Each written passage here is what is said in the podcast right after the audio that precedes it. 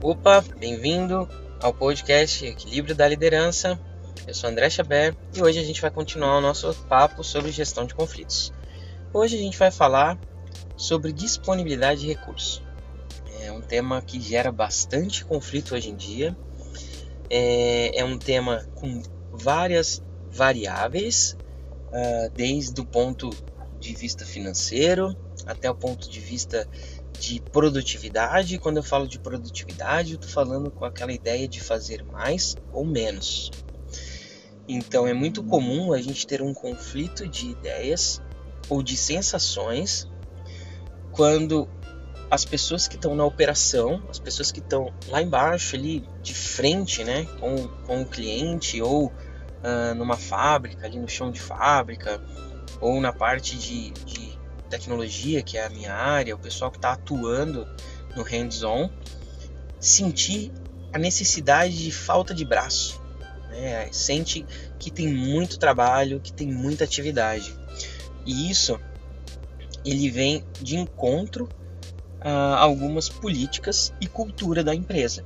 Existem empresas que normalmente uh, é uma questão cultural de fato trabalham com uma margem muito tranquila, tá? Então elas têm uma margem de mão de obra, digamos assim, tá? Não estou falando de lucro, não estou falando de dinheiro em si, tá? De, de verba, budget, mas sim de ter pessoas para momentos sazonais. Tá? Então tem empresas que se preparam para isso, tem empresas que contam com esses picos e aí eles criam esse né, digamos assim, que uma reserva de mão de obra que vai ajudar no momento mais que vai demandar mais, momento mais cheio de, de, de atividades para serem realizadas, tá?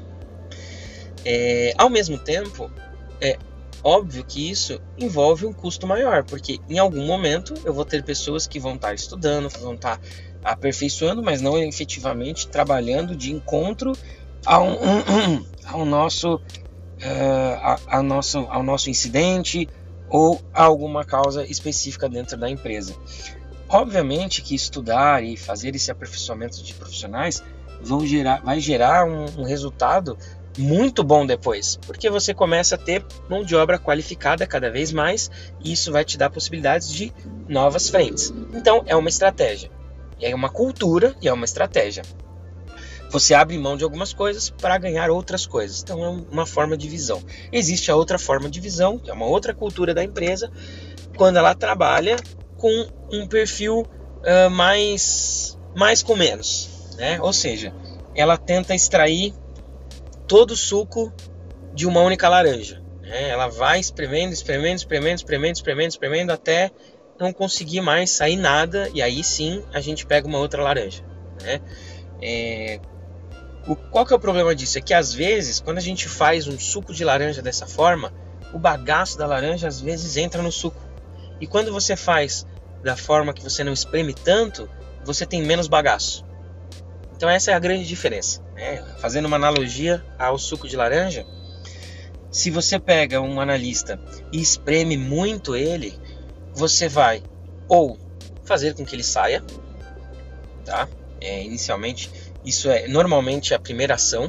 Né? Ele vai falar, cara, tô muito sobrecarregado, tô com uma sensação de sobrecarga muito grande, então eu vou sair, tá? E ou em determinados momentos você acaba tendo um custo financeiro mesmo, né? Por quê? Porque a pessoa tá tão cheia de coisa para fazer que ela vai trabalhando 12, 13, 15 horas por dia, tá? Uh, então é é uma opção, é uma cultura, é uma forma de trabalho. Tem pessoas que se adaptam muito bem a esse perfil profissional, que gostam disso. Tem empresas que conseguem uh, ser competitivas no mercado por causa disso, tá? E então acaba se criando essa cultura. Para que as coisas melhorem, a gente precisa, precisa é, inserir nesse contexto processo e procedimento. Tá? Precisa começar a ter metodologias. Porque aí sim, essa sensação de que você está com uma sobrecarga, é, ela diminui bastante se você usar alguma metodologia. Né? E você consegue fazer uma administração de backlog, você cria, atua através de outras tantas metodologias que existem no mercado